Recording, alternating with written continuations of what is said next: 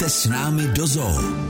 Jednou z vecí, ktorou sa naša zo pyšní, je chov mačkovitých šeliem. My sme ich v našom vysielaní predstavili zatiaľ pomerne málo, takže si myslím, že by sme to dneska mohli napraviť. Zavítame preto spoločne do nášho pavilónu šeliem a zastavíme sa pred výbehom servalov. Serval, nebo také někdy zvaný serval stepní, patří do podčeledí malých koček. Jedná sa o pomerne elegantnú mačku na veľmi dlhých nohách s takou svetlou krovou kožušinou a čiernymi flakmi. Poměr k tělu má nejdelší nohy ze všech koček a umí je velice dobře využít. Je totiž velice dobrým běžcem, ale svojí kořistí se zmocňuje hlavně velice dlouhými a vysokými skoky. Uvádí se, že dovede skočit až do vzdálenosti kolem 4 metrů a výšky od 2 do 3 metrů. Týmito skokmi servál loví väčšinou vtáky, na ktoré buď číha a čaká, kým zlietnú, alebo sám iniciatívne chodí v takom nižšom podraste, kde sa snaží tieto vtáky vyplašiť a keď sa mu to podarí, tak na ne zautočí. Další častou kořistí servalů jsou i drobní savci, zejména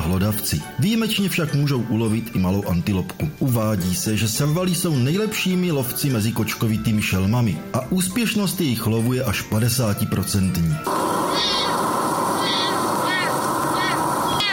Servali jsou totiž vázáni a zároveň velice dobře přizpůsobeni životu v travnatých savanách. Ty obývají prakticky v celé Africe s výjimkou pouští a tropických deštných lesů. Serval ako väčšina ostatných mačiek je samotárske zviera. Samci tolerujú vo svojich teritóriách samice, ale spoločný čas trávia iba v období rozmnožovania. Po zhruba 70 dňoch gravidity samica rodí 1 až 4 mláďatá. Tie privádza na svet v hustej vegetácii. Mláďata servalo pri narodení vážia zhruba 4 kg. Spočiatku sú slepé, to trvá niekoľko dní a postupne sa im oči otvárajú. Zhruba pol roku svojho života začínajú sami aktívne loviť a so svojou matkou zotrvávajú zhruba do roku a pol. Servali jsou velice elegantní kočky a možná právě proto jsou jejich vztahy s člověkem velice komplikované. Ve starověku byli servali chováni společně s karakali jako svými nejbližšími příbuznými na panovnických dvorech, ať už pro okrasu, anebo byli využíváni k lovu drobných živočichů. Neskôršie sa však z lovca stala lovená zver. Ľudia ich začali pytliačiť pre ich nádhernú a elegantnú kožušinu. A dneska sa v niektorých oblastiach opäť dostáva do módy ich chov ako domácich mazlíčkov.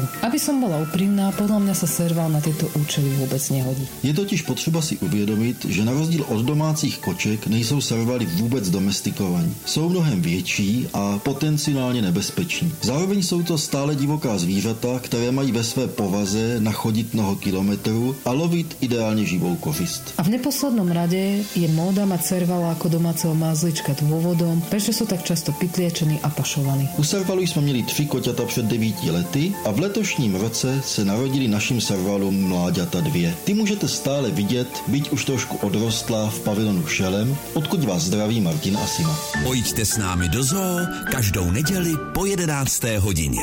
Český rozhlas Vysočina. Žijeme tu s vámi.